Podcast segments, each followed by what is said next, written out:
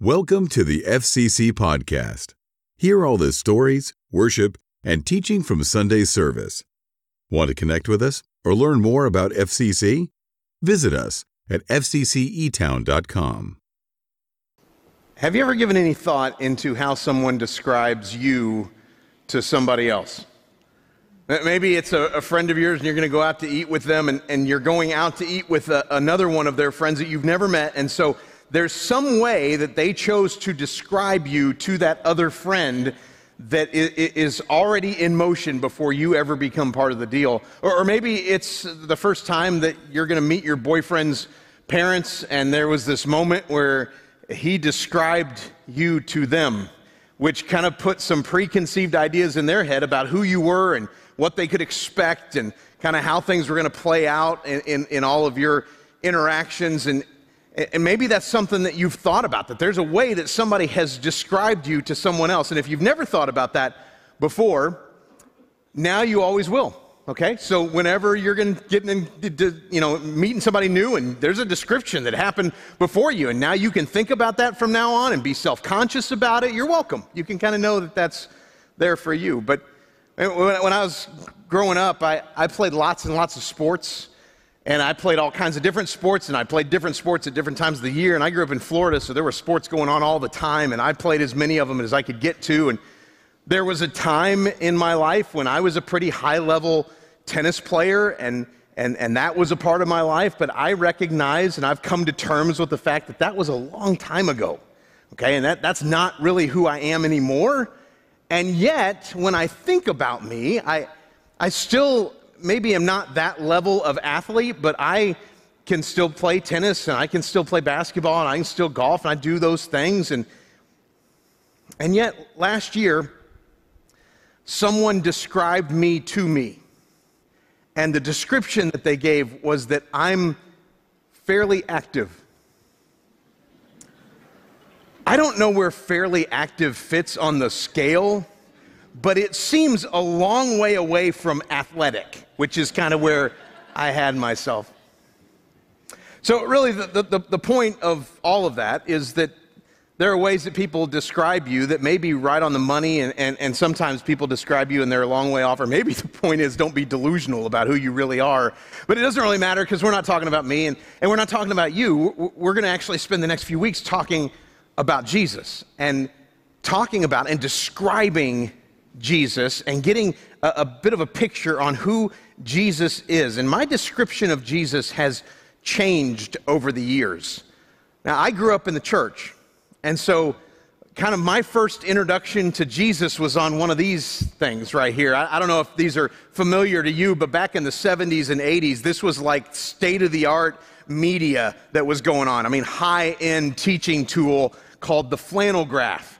And in the flannel graph world, there were these scenes that were set up, and there were ways that you could be told the stories of the Bible, and they would kind of come to life right there on the board. And whenever they talked about Jesus, Jesus always seemed to kind of have the same look. And Jesus usually either looked like that or Jesus looked like that.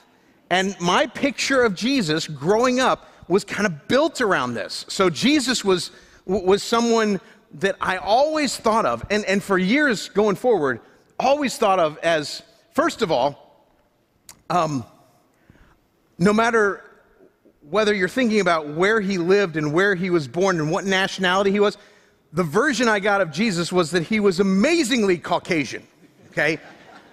Uh, and that he was long haired, bearded, um, usually was very clean because he wore white all the time. And he had these um, these sashes, and I don't, I don't know. He was always in a blue sash or a red sash whenever Jesus was depicted, and I don't know what the difference was between the sashes. I don't know if like the red sash is like that's his dress sash, and so maybe it's a stage thing that when he's teaching, he's in the red sash, and the blue sash is just for like kicking around with the disciples. I don't know what the case is on, on what the whole difference in the colors are, but man, this was the picture of Jesus. And that picture stuck with me. And so I, I, started to think about Jesus as always being a little bit stiff and always um, really clean and really tidy. And it just seemed like my, my version of Jesus was that he was a little bit cleaner, a little bit tidier, a little bit above everybody else. And to the point that as my life went on and uh, I got to be out of those kind of children's church moments and I started to think about who I was and what I was doing, I, I at times thought that this version of Jesus would not want really anything to do with me. And Jesus suddenly seemed very unapproachable, this kind of flannel graph Jesus.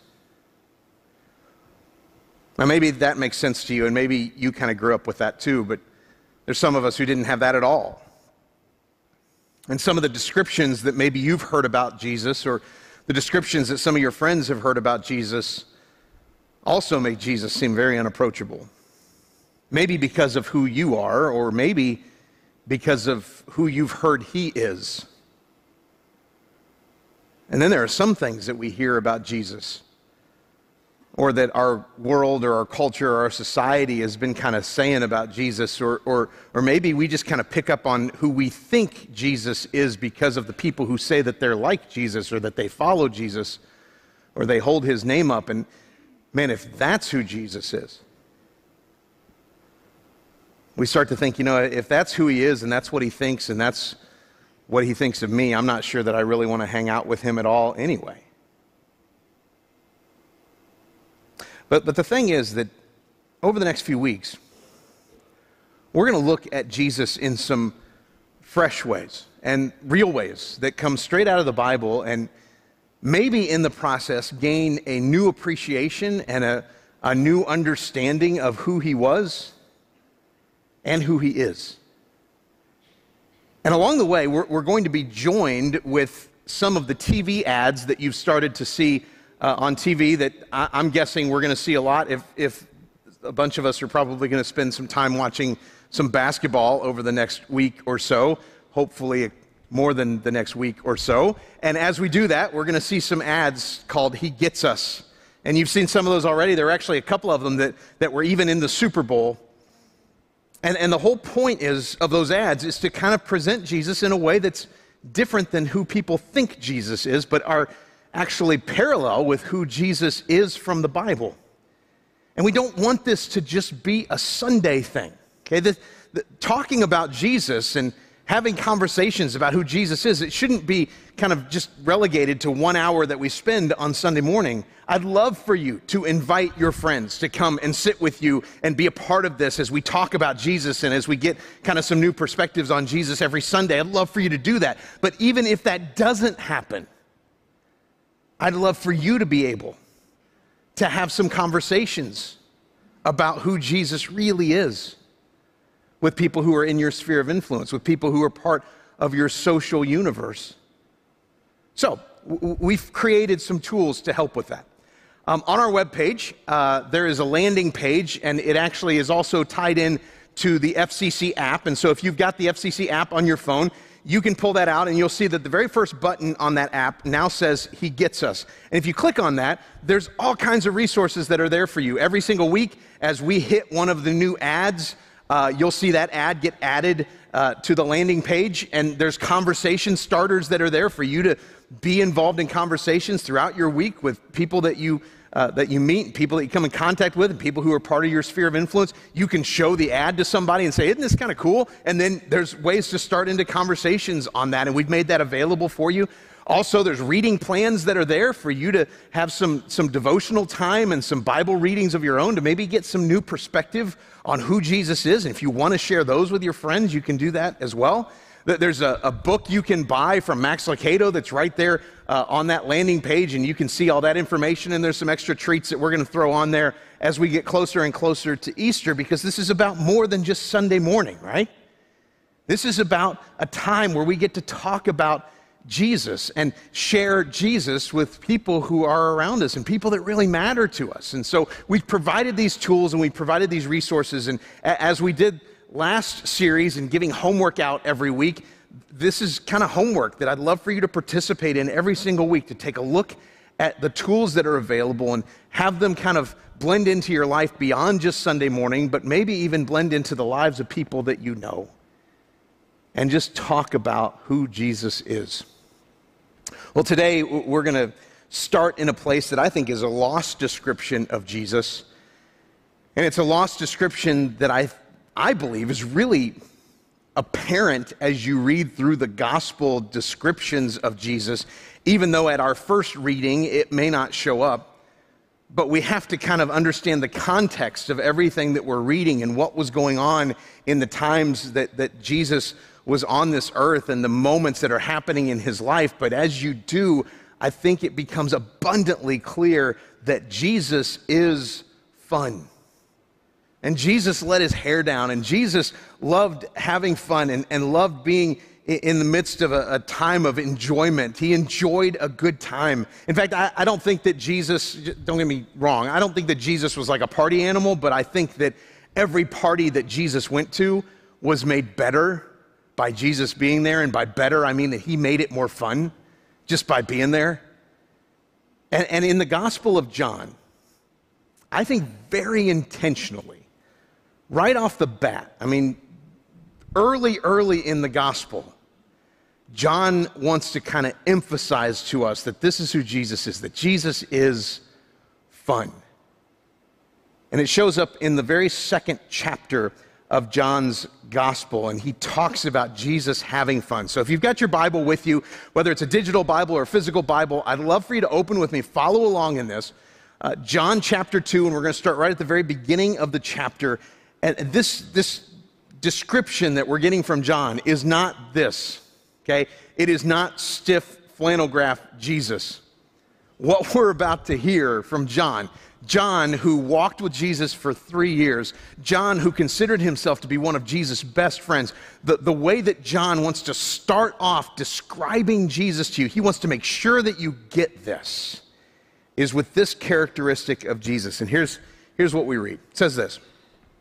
On the third day, a, wedding took place at Cana in Galilee. And Jesus' mother was there, and Jesus and his disciples had also been invited to the wedding. And when the wine was gone, Jesus' mother said to him, They have no more wine. Woman, why do you involve me? Jesus replied, My hour has not yet come. This is great. His mother said to the servants, Do whatever he tells you, because Mary knew that she already had him okay? And so it's going to happen. Nearby stood six stone water jars, and the kind used by the Jews for ceremonial washing, each holding from 20 to 30 gallons. Jesus said to the servants, Fill the jars with water. And so they filled them to the brim, and then he told them, Now draw some out and take it to the master of the banquet. And they did so, and the master of the banquet tasted the water that had been turned into wine and he did not realize where it had come from, though the servants who had drawn the water knew. And then he called the bridegroom aside and he said, Everyone brings out the choice wine first, and then the cheaper wine after the guests have had too much to drink. But you have saved the best till now. Now, this is a big story, and there's a lot for me to unpack really, really quickly, so hang with me. Um, I'm immediately confronted with an idea that I don't want to let pass by and I don't want to gloss over and I don't want to pretend that it's not there, and that is that Jesus was not a prude. Okay? This is not Jesus who is anywhere near this guy. He is not stiff, clean, tidy, white clothes, blue sash Jesus. When you read this story, and I know that we try and do this from time to time, especially when we're talking with kids, um, he didn't make grape juice that we're just calling wine. Okay? Jesus made wine. And not only did he make wine, he made really good wine, which means that he knew the difference between really good wine and really bad wine. And he made the good wine. Do you get what I'm saying? About Jesus. Okay, so he made wine. We're not going to gloss over that. But it's not just that he made wine that's the point of this story. It's the very fact that Jesus was there. You see, when we apply stories that we read in the Bible, we, we all have this tendency to apply our culture and our settings and our experiences and our understanding to a moment like, in this case, a wedding. And so we think that Jesus was at a wedding like we go to a wedding. Now, I, I know that I'm a minister and, and I perform weddings, but I got to be really honest with you. Um, I don't like going to weddings. Okay? And it's really plain and simple. If you're not part of the immediate family at a wedding, um, a wedding is about as exciting as watching paint dry. Okay? Just, it is. Okay? And I'm sorry if your wedding was spectacular, and I'm sorry if you're in the midst of planning a wedding, you've been, you've been at it for months, and it's gonna be awesome, and you should come to our wedding because our wedding is gonna be great, and it's not gonna be boring. You're wrong.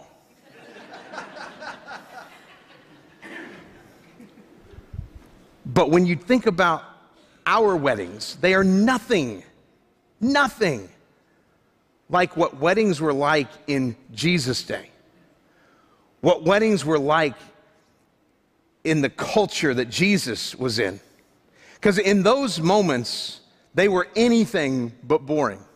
Wedding ceremonies were ceremonies that went on for, for like a week. These were week long celebrations with raucous laughter and exuberant dancing. Okay, there were multiple moments throughout the week that there were uh, stomach bloating feasts that took place. Not just one, not just one little dinner thing where you had to pick between, you know, fish and, and chicken and steak. We're talking about multiple feasts that took place. And what you may not know about uh, the, the wedding ceremonies of the ancient world is that th- there were practical jokes that were part of the ceremony, that were expected to be part of things. And the practical jokes became more and more elaborate as the week stretched on. So back then, you didn't slip in a 45 minute wedding ceremony in between your kids' soccer games on a Saturday afternoon. If you were going to go to a wedding, you often had to clear your schedule for an entire week. And that's where Jesus is. Because that's who Jesus is. Jesus is in the fun. Okay, yeah, he, he turned water into wine, which probably had a fun factor on the whole thing. But beyond that, Jesus was loving the fact that he was in this week long celebration that was filled with jokes and meals and music and dancing and laughter. It's just part of who Jesus is. And because of the time that's involved in those kinds of ceremonies, and because of the activities that I just described that are part of those ceremonies, the people who had religious reputations in the ancient world usually steered clear of those events. It's why the group called the Pharisees, and if you don't know who the Pharisees were, they were this religious, judgmental people group that really didn't like Jesus very much. And they looked down their nose at Jesus for even being at an event like this. But it didn't stop Jesus. Because Jesus loved joy. And Jesus loved fun. And, and he found pleasure and fulfillment and, and delight in a moment where people were just enjoying life. And he wanted to be in on that. A number of chapters later, John, uh, in his gospel, actually quotes Jesus and, and says that Jesus told people, Look, part of the reason that I came here was so that those who would obey me, that I could make their joy complete. I mean, this is basically a command that Jesus is giving to us to go and have fun, to find joy in this life. That's not flannel graph Jesus. That's the real Jesus. And Jesus was not only fun in that he was in the fun, there were moments when Jesus would make the fun. And, and, there's all kinds of places in the Gospels that show Jesus making fun. And, and, and one of the moments may not seem like it was all that fun. But there's a moment in the life of Levi, the tax collector, who, who we also know as Matthew. Matthew was a follower of Jesus. He, he just recently become a follower of Jesus, and the first thing that he thought to do was throw a banquet.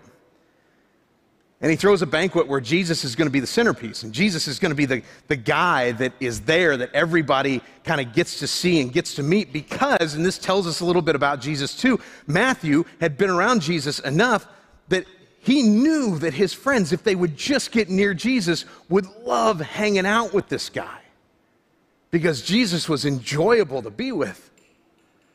And so Matthew throws this party where Jesus is at the center of everything. He's the guest of honor, and there's all the disciples who are there, and there's all the, the, the uh, friends of Matthew who are tax collectors who are there too. And every party has that moment that everybody's going to talk about the next day at the water cooler. And if you're waiting for that moment to happen in this particular party, it happens in Luke chapter 5, verse 30.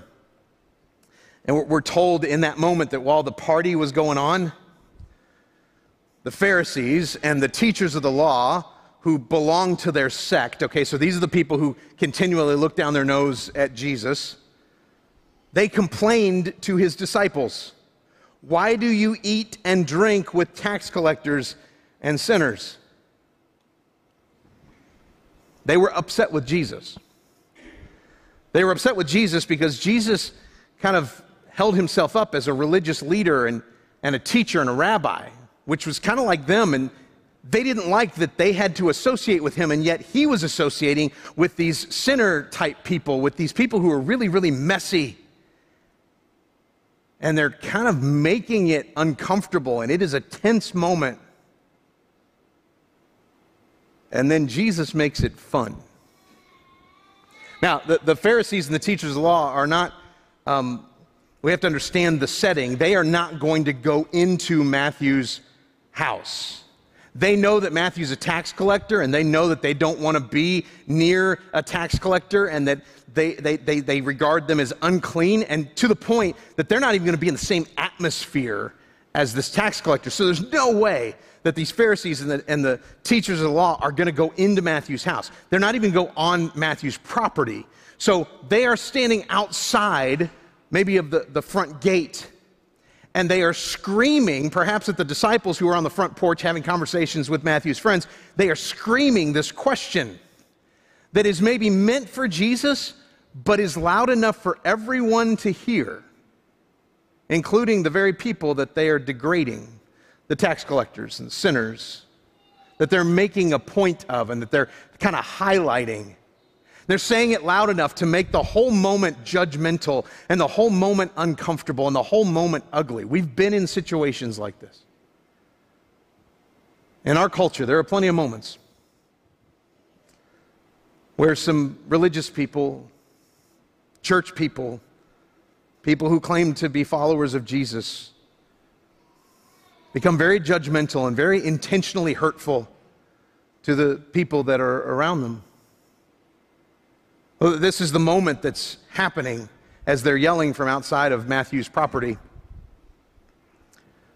But in that moment, Jesus doesn't decide to leave the party that he's in and step out of his role of just pretending to get along with these folks so that he can step into the more comfortable role of the religious people that he has more connection to and have a private conversation with them away from everyone that's less offensive and less hurtful and just kind of explain the situation to them and move forward. Jesus doesn't do that at all. And when I, when I read this, I think about Jesus, who's still inside the house and never leaves the party I picture him kind of gathered around one of the card tables because they've had to put out extra card tables for people to have a place to sit. And he's sitting there with maybe five or six of Matthew's friends just involved in a conversation. And he starts to hear some noise from outside. And then he realizes that the noise is a question that's being posed. And he leans back in his folding chair until he can kind of catch the eye through the open door of the people that are out at the front gate. And he answers them. And he says this. It is not the healthy who need a doctor, but the sick. I have not come to call the righteous, but sinners to repentance.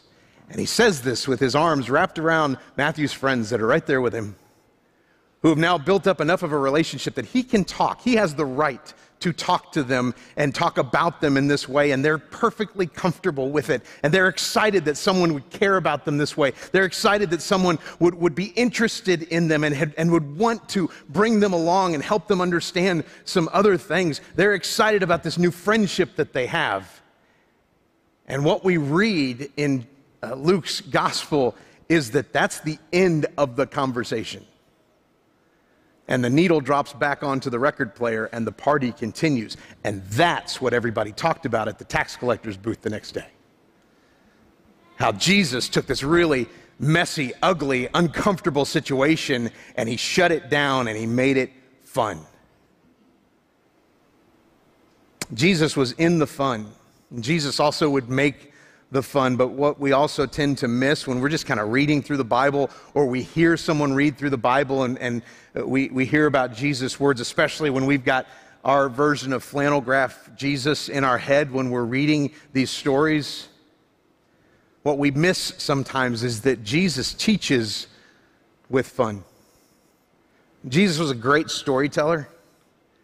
He, he told stories and parables with these really memorable characters, and and yet, the stories that he told, he liked to have twists at the end and, and he liked to have surprising endings, like the story of the prodigal son. He tells the story of the son who asks for his inheritance early.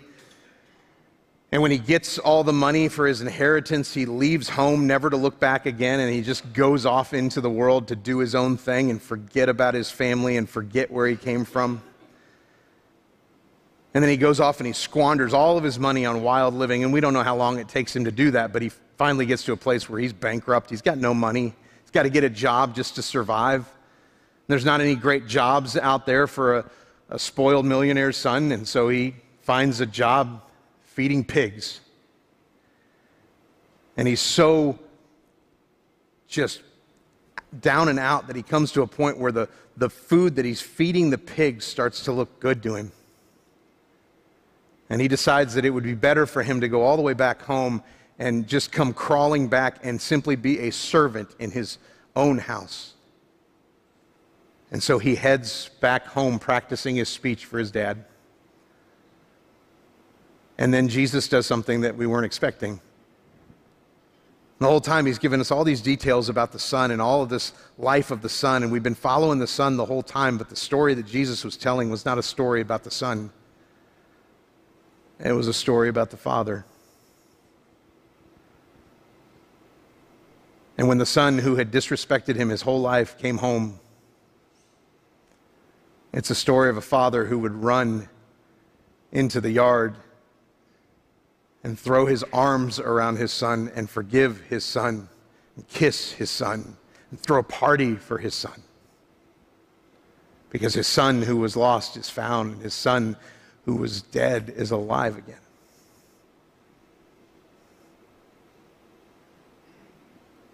And then Jesus goes on to explain that that's who God is to us. That we have a Father who loves us. We have a Father who forgives us. We have a Father who, no matter what we've done, would come running and throw his arms around us right now. Those are the kinds of stories that Jesus told. Jesus was also someone who, who loved a little exaggeration and a little irony and also a little sarcasm.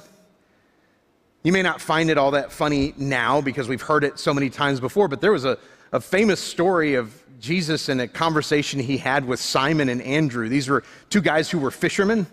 And Jesus came across them as they're throwing their nets out into the water to catch fish. And, and as he meets them on the shores of the Sea of Galilee, Jesus says, Come follow me and I will send you out to fish for people.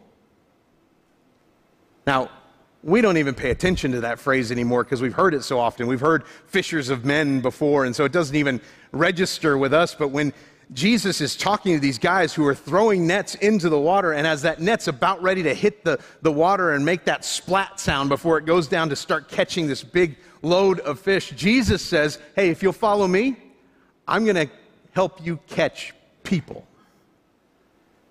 And Simon and Andrew would have turned around with just a little bit of a smirk on their face, like, I can't believe that you just said such a ridiculous phrase. And it was so ridiculous that they dropped everything and they followed after Jesus. And Jesus had no problem repeatedly being sarcastic to the religious leaders of his day when they chose to confront him about his teaching. Jesus didn't really go out and try and attack them, but if they came at him, he was ready. And whenever they tried to attack Jesus, he would always kind of point out their own hypocrisy in the way that they lived or the things that they said. He, he called them whitewashed tombs, which they very quickly understood meant that they had all this pretty paint on the outside of themselves that made themselves look really clean and perfect, but on the inside, they were rotting away. It was Jesus who said to these same religious leaders, You guys are blind guides. He said this You strain out a gnat, but you swallow a camel. Now, these are overly religious people, uh, uh, these, these Pharisees, and what he's describing is that these are guys who would carefully strain every drop of water that they would taste and, and put it through some type of, of a little strainer so that even a gnat wouldn't make it through. And there would never be anything remotely unclean in what they would drink. And all the while, they have this big, hairy hump of a camel in their mouth that they're swishing around. There's a moment where Jesus said, How can you say to your brother, Let me take the speck out of your eye, when all the time there is a plank in your own eye? Okay, so the picture that Jesus is painting here is that there's somebody who's digging around, making a really big scene about getting a little piece of sawdust out of somebody's eye, and the person who's doing it has a two by four coming out of their eye socket. Okay? This is a Far Side cartoon that Jesus is drawing for us. Larson would have loved this stuff. Jesus had nicknames for all of his disciples. And Jesus loved the lightness and the laughter of children. And maybe it's the greatest mark of just how fun Jesus was and is that while he was right in the middle of kind of sharing his mission and, and right in the middle of his whole purpose for being here and explaining all of that to everyone, we have a moment like this one happen. There was one day that some parents brought their little children to Jesus so that he could touch and bless them. But when the disciples saw this, they, they scolded the parents for bothering him. As that took place, there was a moment where, where Jesus just couldn't take it anymore. And he called for the, the children to come and he said to his disciples, Let the children come to me. Don't stop them for the kingdom of God belongs to those who are like these children. He wanted the laughter, he wanted the noise, he wanted the fun to be all around him, and that's who he wants us to be as well. And Jesus is fun. And Jesus wanted us to be fun too. He didn't want us to grow up and become these really serious, never finding joy in life kinds of people. He wasn't looking for followers who would be these really stiff versions of him. He was looking for followers who would actually follow him and be like him. And it's not like you, Jesus used to be fun and now he's not fun anymore. Jesus is fun. And he liked to be in the fun. And Jesus makes the fun, and Jesus taught with fun. He's not stiff, he's not stodgy, he's, He's not judgmental, even though he's the only one who would have the right to be judgmental. And he wants you to know the lightness that he offers. He wants you to know that fun and to feel that fun in your life, in the midst of what's going on in your life, whether it's relationship stuff or financial stuff or it's school stuff or it's work stuff and all of that stuff that just bears down on us and wears us out. Jesus wants to be in our lives and bring lightness to our lives. He said to us, Come to me, all of you who are worn out by life all of you who are beat down, come my way, for my yoke is easy and my burden is light. He loves you. And He gets you. And He did everything that He possibly could to lighten the load for you and to pave the way for you to enjoy His joy. And if the version of Jesus that maybe you've had in your mind or that creeps into your mind every so often is a very kind of above it all Jesus who's a little bit better, a little bit cleaner, a little bit tidier, and a little bit unapproachable. That's not who Jesus has ever been. Jesus is fun. And Jesus wants to lighten the burden of your life as well. But it's still your choice. He does get you, He does know you. He understands exactly who you are, and He wants to throw His arms around you in the midst of whatever is going on in your life right now. But the choice is yours. Let me pray for us right now. Heavenly Father, God, we, we thank you for sending Jesus to us so that we could be taught so many different things, so that we could understand who you are, so that we could understand grace and mercy and have forgiveness brought our way in the midst of something that we could never solve for ourselves. We thank you for the sacrifice of Jesus, and we thank you that that sacrifice has brought us back into a relationship with you and and that there is a chance for us to, to, to know your mercy and your grace and your forgiveness, for us to be like that prodigal son that comes home and, and have you just wrap your arms around us and to love us and to forgive us and to even stop us in the middle of our apology and say, Enough, let's throw a party, you're home. God, we love all of what Jesus has done for us. But would you also help us to understand who He is and understand just how much He wants to lighten the load for us? And He wants us to smile, and He wants us to laugh, and He wants us to find His joy, even in this life that we're living. We thank you for Jesus. We thank you for all that he has done for us and all that he is.